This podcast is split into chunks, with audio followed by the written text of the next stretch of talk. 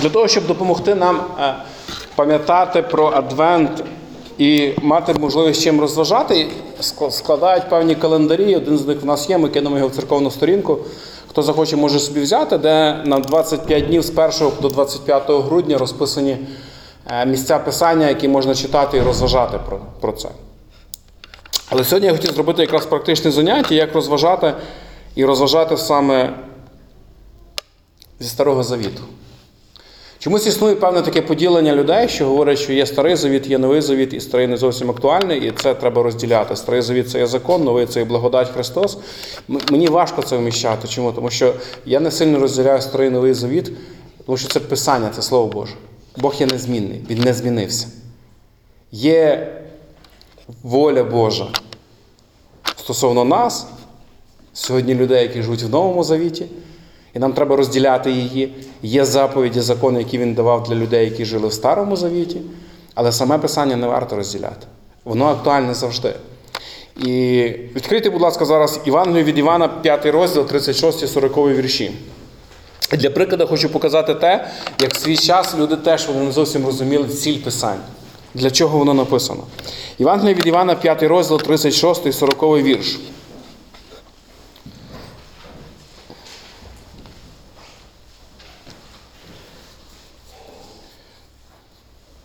Зачитайте.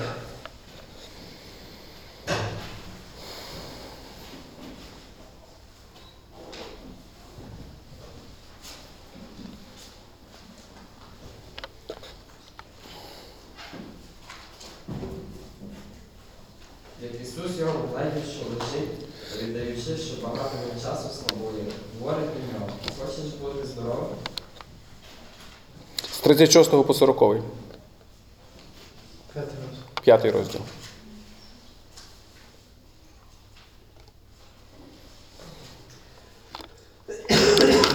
Але я маю свідчення, більше за Івана, і ті справи, що Отець мені дав, що я виконав їх, ті справи, що я їх чиню, самі свідчать про мене, що Отець мене послав, та й Отець, що послав мене, сам засвідчить про мене. Але ви ані голосу його не чули ніколи, ані виду його не бачили. Навіть слова його, ви не маєте, щоб у вас перебувало, бо не вірите в того, кого він послав. Дослідіть написання, бо ви думаєте, що в них маєте вічне життя. Вони ж свідчать про мене. Та до мене прийти ви не хочете, щоб мати життя. Угу. Цікава річ. Якщо взяти контекст, то контекст говорить про те, що е, ну, перед тим відбулося одне чудо, яке Господь зробив, це була купальня біля Віфезди. Було багато людей, які очікували, коли з'явиться в тій купальні ангел, вони зможуть туди пірнути, вони можуть туди зануритись, вони можуть зцілитися.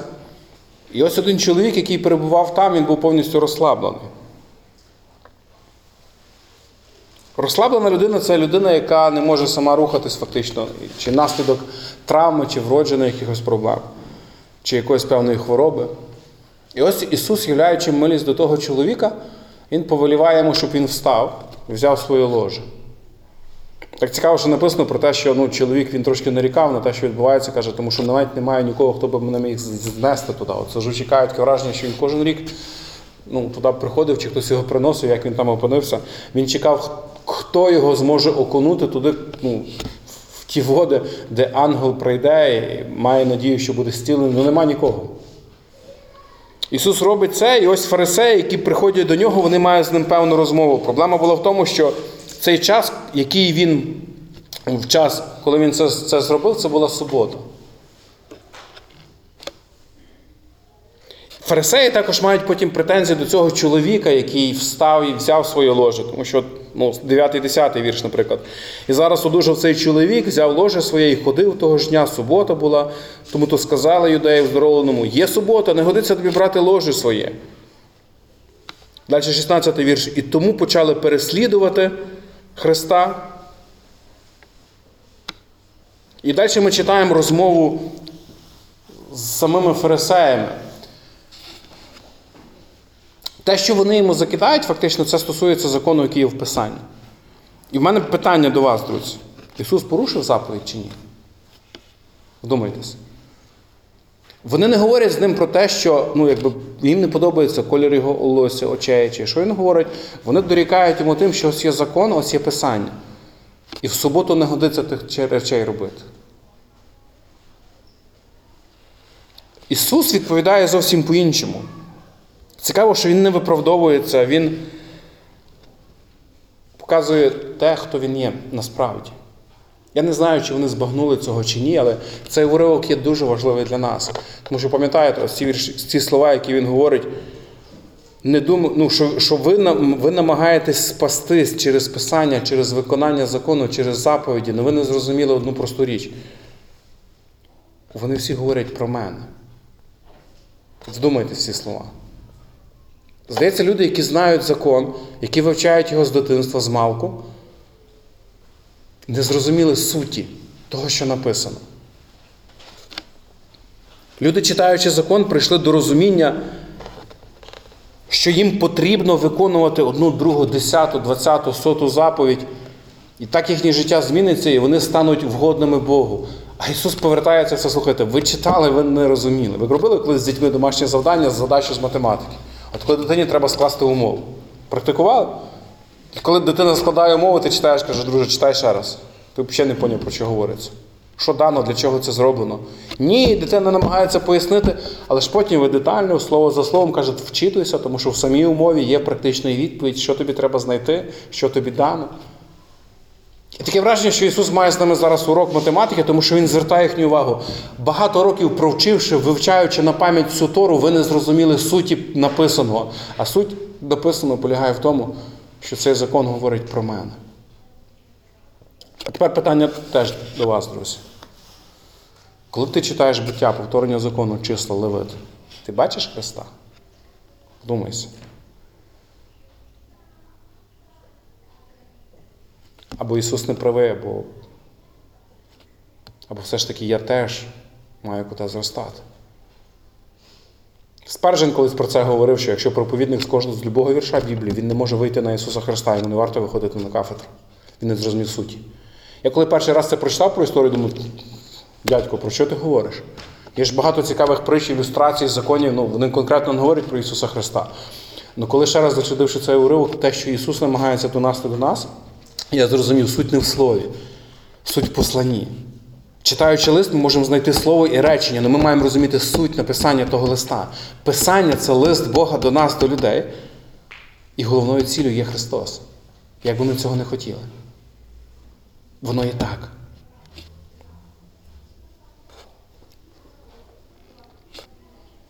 З 43-го вірша читаємо по 47-й, продовження розмови. Я прийшов у імення свого Отця, та мене не приймаєте ви. Коли ж прийде інший імення своє, того приймете ви. Як ви можете вірувати, коли славу один від одного приймаєте, а слави тієї, що від Бога єдиного, не прагнете ви? Не думайте, що я перед Отцем буду вас винуватити. Є, хто вас винуватити буде. Мойсей, що на нього надієтесь ви. Коли б ви Мойсеєві вірили, то й мені б повірили, бо про мене писав він. Якщо писанням його ви не вірите, то як віри поймете словам моїм? Цікаве закінчення слова Христа. Знаєте, він не говорить, що слухайте, там є якийсь заложений, захований зміст. Ти просто його не бачиш, це як ребус. Якщо ти поміняєш деякі слова, деякі букви місцями, тоді ти зрозумієш, що це про мене. Він каже: Я не буду судити вас. Мойсей буде. Тому що ви не маєте віри тому, що він вже написав. І ось ідея сьогоднішньої з вами нашої зустрічі, що ми взяли той уривок, наприклад, який сьогодні 2 грудня, він записаний, розписаний в цьому календарі Адвент, і спробували на нього подивитися ось цієї сторони, так як ми зараз говоримо, так як Ісус говорить, що все Писання, що написано, воно говорить про нього і воно веде до нього. Готові? Просто вам треба буде багато читати і думати. Сьогодні ви проповідуєте. Готові? Відкриваємо уривок буття, 12 розділ з 1 по 8 вірш.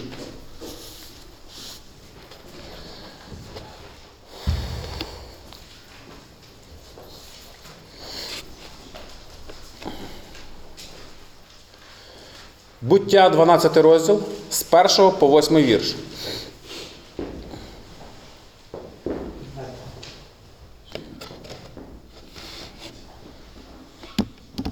Прошу, читаємо.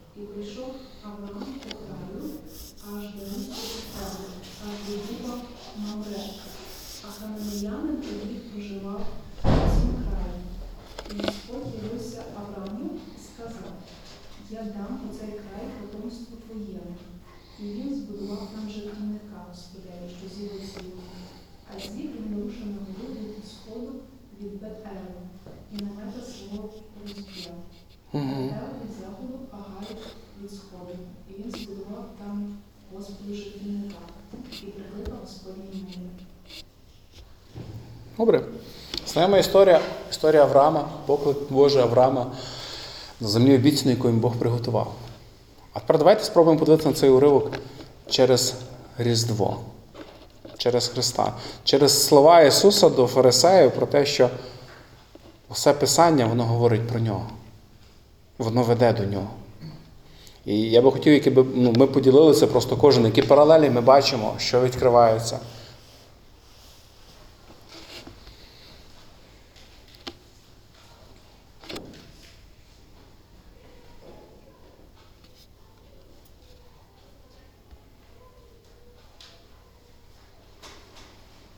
Які думки? Читаючи цю історію, про що ви думаєте?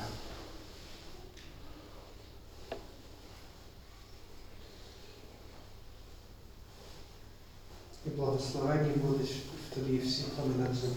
Угу. Добре. Тобто як? Угу. Як благословенні будуть? Тому що Авраам названий отцем віри нашої. Це означає, що не просто один народ ізраїльський, а всі народи, всі племена будуть мати благословіння в його імені. Тому що, як Павло пише В його імені? в його імені зараз, то, що Павло пише в римлянах.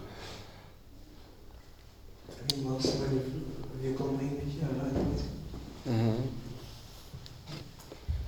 Тут сказано про Авраама зараз. І то, що Павло пише в Римлянах, ви діти Авраама по вірі. Ось про що мова йде. Але це теж цікава річ. Першу паралель, яку я зауважу, послухайте, от Бог звертається до Авраама і каже, що треба зробити перші кроки.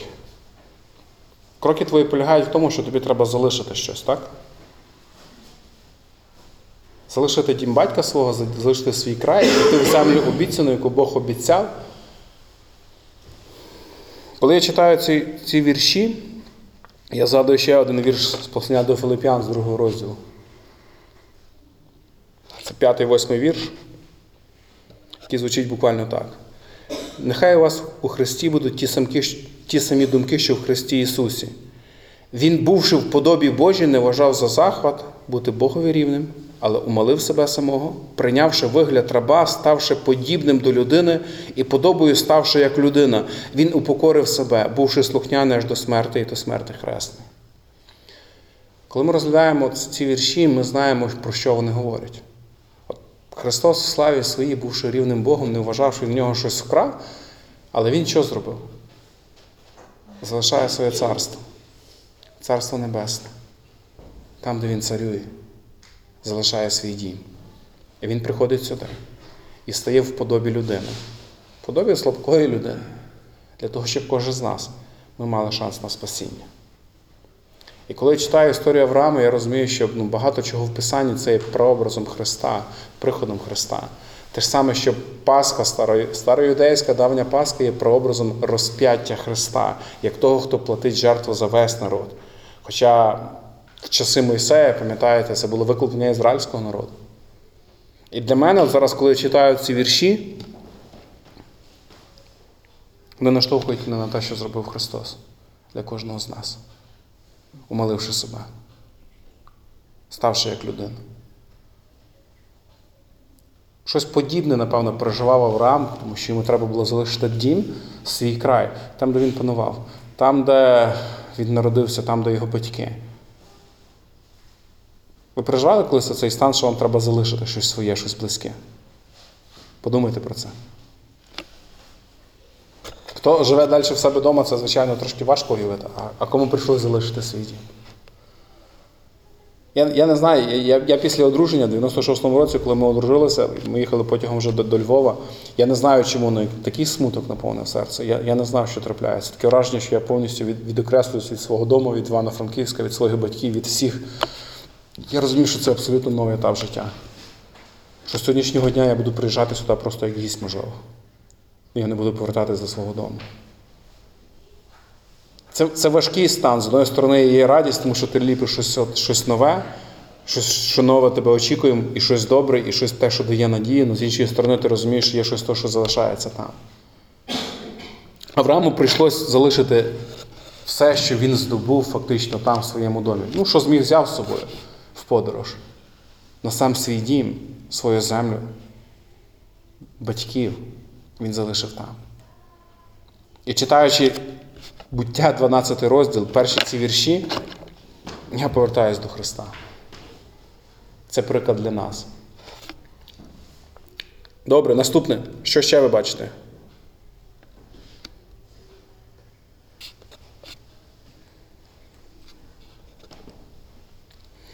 То, що Давид торкнувся цієї теми, і благословляться в тобі все племена землі.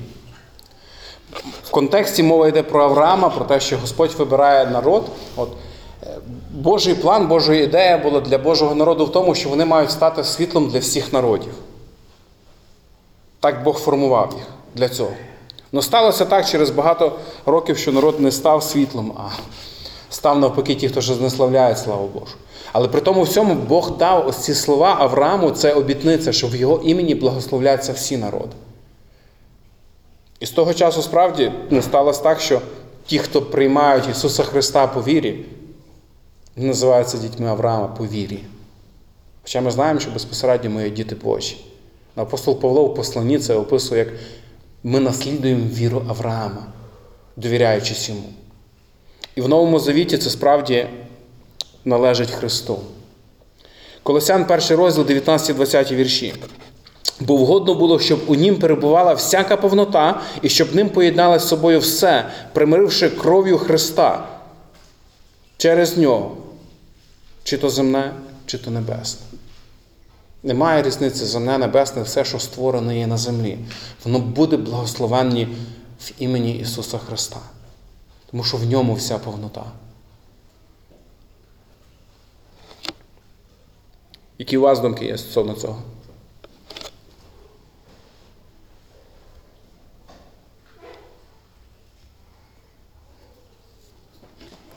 Можеш Включити проектор, Давид.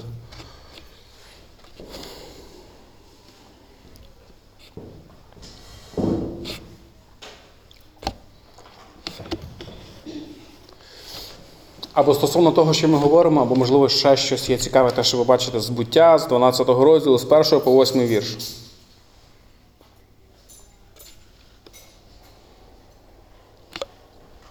Це документи, так? Ні, ні, ні. Там є папка. Є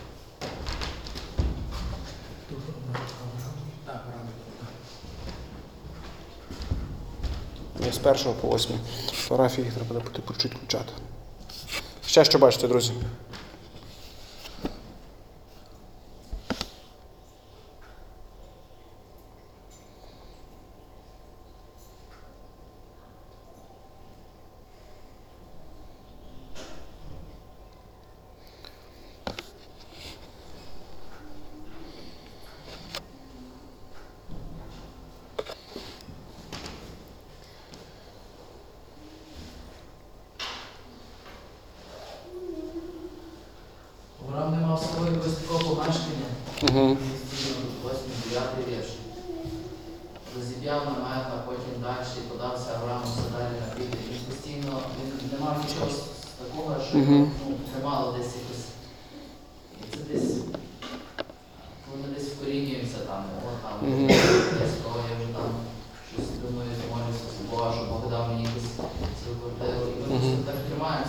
Земного. Тобто Мгм. постійно, і він був такий сьогодні тут, завтра тут, просто він рухався, куди його Бог кличе. Він був і легкий на підйом. Мгм. Є мені питання.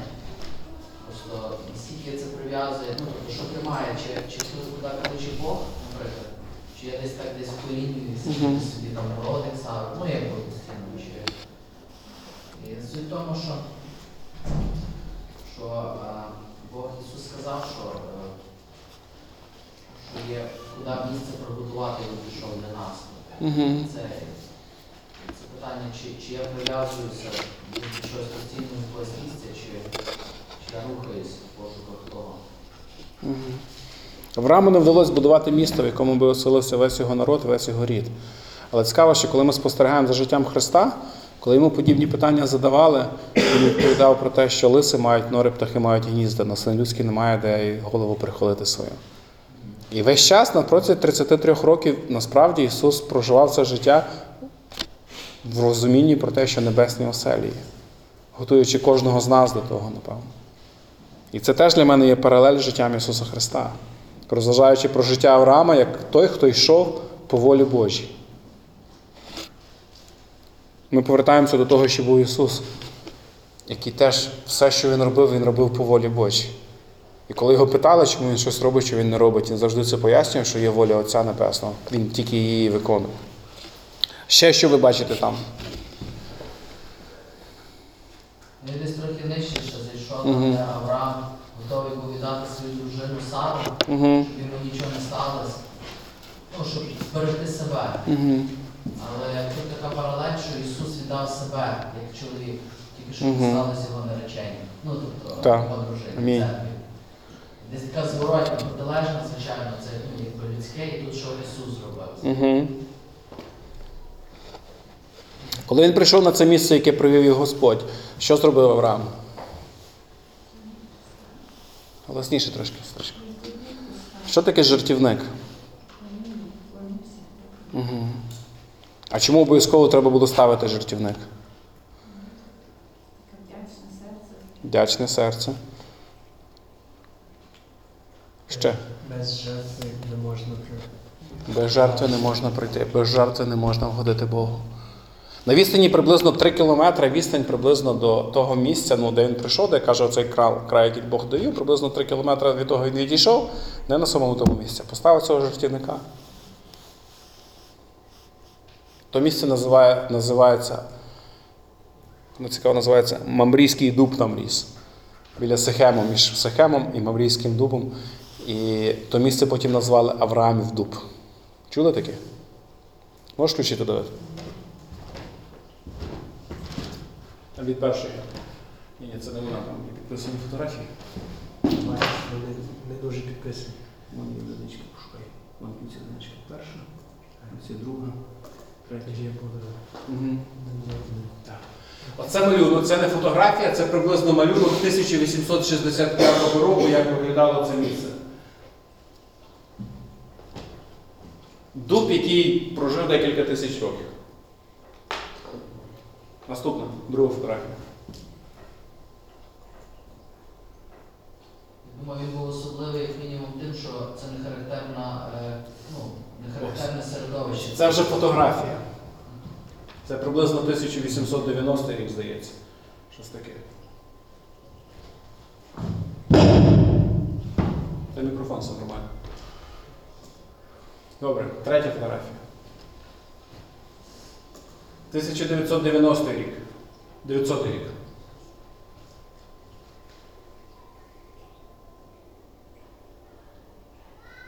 Наступна.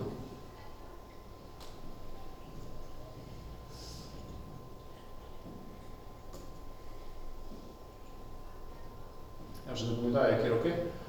Зафіксовано. Це 900 рік каже. Це каже 900 рік, так? Це вже фото чи малюнки. Це фото. Фото.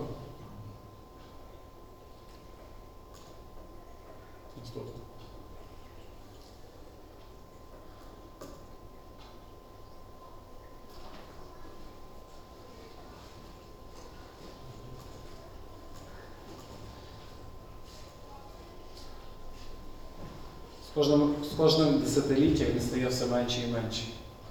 Це 10-й рік. Це 910 рік.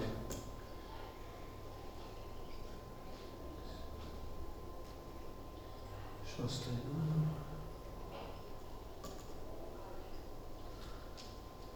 Це 12-й рік. Запора. Запора. Бачите, три, трикутник це. Так, це вже стоїть підпирають його. І Це остання фотографія 2008 рік. Щось видно?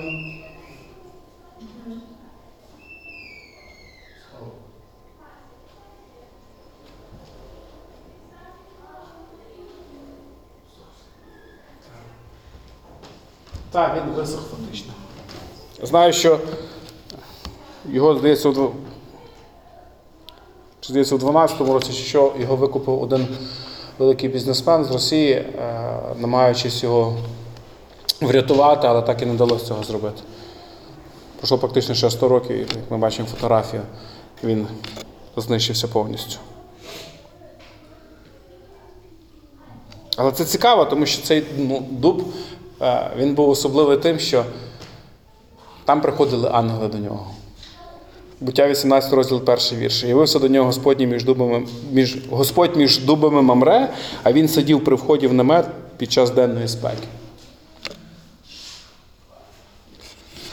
Хочу вернутися до цієї теми. Коли він прийшов на це місце, ну, де Бог привів його, він вирішив покласти жертовника. І знаєте, це справді якби, ну, прояв вдячного серця, що Господь довів, привів до цього місця, місце поклоніння. Але чомусь ну, було в розумінні Авраама те, що якби це місце має бути виділене окремо. Ми новозавітні люди знаємо про те, що поклонятися можна будь-де в трамваї, вдома, нема проблеми, можемо молитися, можемо співати. Але отець нашої віри Авраам виділив одне місце, де він приходив частіше всього, де Бог з ним говорив, де ангели приходили, там, біля того дуба. Місце особливе. Коли я читаю історію Ісуса Христа, знаєте, я в Євангеліях теж знаходжу те, що в нього було особливе місце. Де це воно? Хто пам'ятає? Так, гора Оливна. Він міг ніч там проводити. А потім в день повертатися і продовжувати спілкуватись, навчатись. Ідучи, думки, дами, ідучи думками далі, я задаю собі питання, чи в мене в житті є ось таке місце, де я просто можу усамітитись з ним. Ну, звичайно, я знову ж таки можу сказати про те, що ми люди Нового Завіту, ми живемо з Духом Святим серці, і ми не маємо потреби в цьому, ми завжди спілкуємося, але мені здається, що це не зовсім так. Тому що при тому настільки зв'язок глибокий був Ісуса з Отцем, все ж таки в нього в житті було ось це місце. Місце, де був його жертівник. Жертівник це те місце, де поклоняються. Так, правильно. І знаєте, і в кінці кінців він став навіть сам тою жертвою. Теж на горі. Це практично має виглядати. Прошу? Це практично виглядати. Зараз я дойду до того. Місце, в якому буде менше зайвого шуму, менше речей, які сторонні відволікають. Місце, яке буде тобі нагадувати про Божу славу, про Божу милість, про те, що Бог зробив тобі. Орама Бог привів в то місце через пустелі, через випробування, і це справді була жертва вдячності. І цей жертівник він нагадував йому потім про те, що Бог зробив в його житті. Коли ми говоримо зараз про час Нового Завіту, ми говоримо про нас з вами. Що є в твоєму житті, що нагадує тобі Божу славу? Подумай про це. І чи є в тебе ось цей близький час? Час тільки ти і Бог. І де це? Можливо, знову ти скажеш про те, що немає потреби виділяти якесь конкретне одне місце, але знаєш, мені здається, якщо в тебе є дім, якщо в тебе є місце, в якому ти перебуваєш найчастіше, то варто, можливо, знайти цей час і це місце, в якому ти будеш практикувати оцей час, який мав Авраам, який мав Ісус. Час близькості з Богом. Можливо, щось біля тебе буде лежати, що буде нагадувати тобі славу Божу. Можливо, це писання, можливо, фотографія близької людини. Я, не знаю, я не прихильник, знаєте, надавати цьому якогось ритуального значення, але я бачу, що ті речі в Писанні вони мали значення для людей. Бог заповів народу носити з собою весь час і манну, і скрижалі, і навіть мідяного змія. Правда, прийшов час в пророках, коли це стало, мідяний змій став тим, чому почали поклонятися, і Бог наказав знищити. Це факт. Але знаєте, я інколи думаю про те, що мені бракує такого часу і такого місця. Просто коли мала квартира, не маєш куди подітися, то важко виділити таке місце. Тому воно в мене в кімнаті, коли ще діти сплять або вже сплять. Тому що по-іншому мені час мати усамітнитись з Богом просто нереально. А це або, або, або йти з дому десь. Але я маю потребу в тому часі. Ісус мав потребу в тому часі. Авраам мав потребу в тому часі. Хоча Бог каже про Авраама, він друг мій, я з ним можу говорити лице в лице, це мій друг, це мій френд. Це так, як ставився Бог. Але ми читаємо, як ставився Авраам. Він мав потребу в тому, щоб пам'ятати про те, що Бог зробив для нього, для його народу. І він дуже часто повертався на це місце, місце вдячності. Ви сьогодні згадали цю історію, Павло згадав цю історію, коли він видавав дружину свою за сестру. Пам'ятаєте? Пам'ятаєте контекст? Тому що коли він прийшов в це місце, він поставив жертівника, і Бог каже, це те місце, де я тобі хочу приготувати. Ти тут будеш. Це земля обіцяна, земля, яка має течі молоком і медом. Це благословена земля. І далі написано, що почався голод в країті. Як вам? І Авраам розуміє, що в нього багато народ слуг з собою, яких він привів, він має відповідальність як отець, як батько ну, для тих людей. Не біологічний, а як батько народу.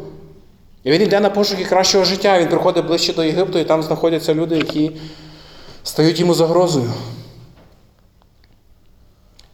І царю дружина сподобалась, Сара сподобалась, при тому, що їй було 80 років, вона сподобалась царю. І Авраам був готовий віддати їй як сестру, тільки щоб зберегти своє життя, поки Бог не втрутився. І знаєте, чим це закінчилось? Тим, що він повернувся на місце, де поставив жертовника. Ту землю обіцяно, де був голод. І, мабуть, ще раз подякував Богу, що він зберіг його від багатьох дурниць. Він мав куди повернутися. Коли було дуже тяжко і страшно. Можливо, нам треба мати щось таке, що ми будемо знати, що ми можемо там прийти і бути з Богом наодинці в тиші. Де нічого не буде відволікати нас від, від Христа.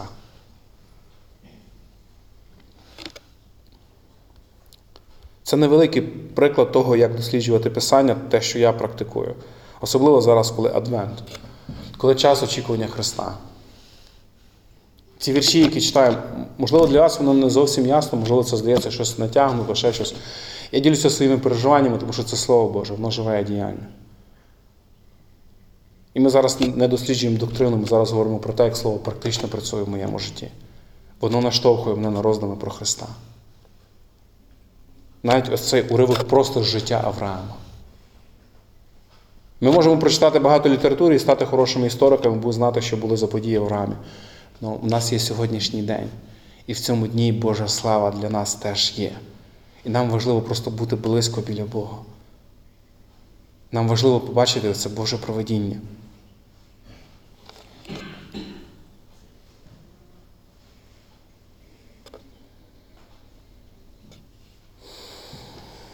Бо вгодно було Богу, щоб в нім перебувала вся повнота.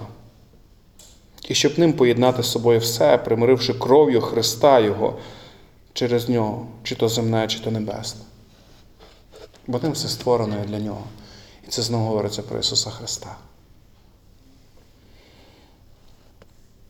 Я читаю Писання і молюсь, щоб я ще більше і більше закохувався в нього, мого Спасителя.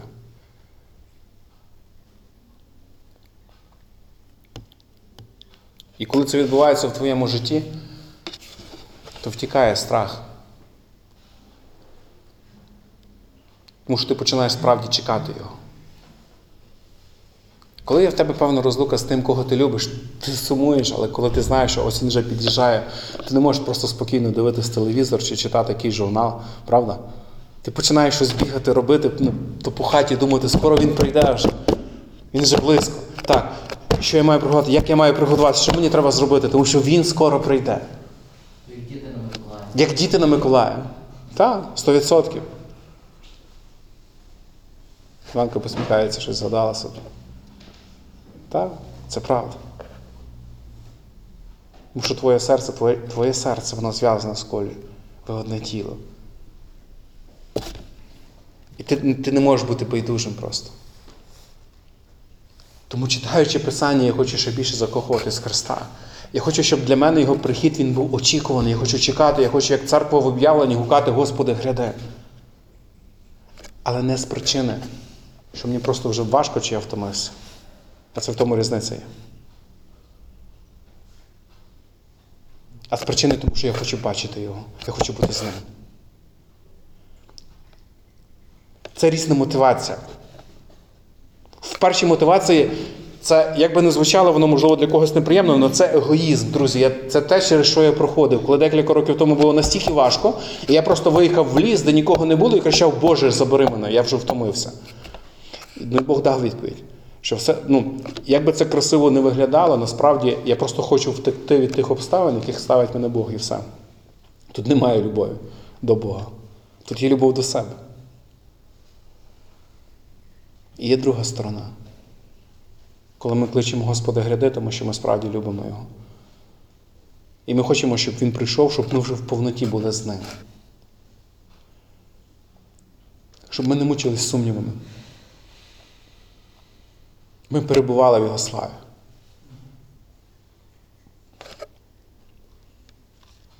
Ось що таке Адвент, друзі. Це перевірка мого серця, мого стану серця. Наскільки Христос має місце в моєму житті. Сьогодні в наш час, коли ми згадуємо ще смерть і страждання Ісуса Христа.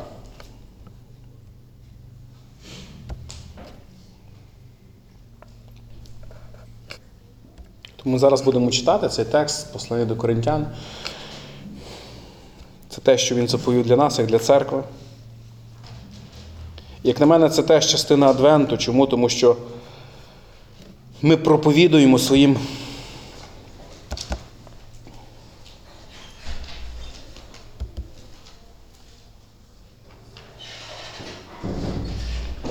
Ми проповідуємо своєю позицією, своїм вибором те, хто для нас є Христос.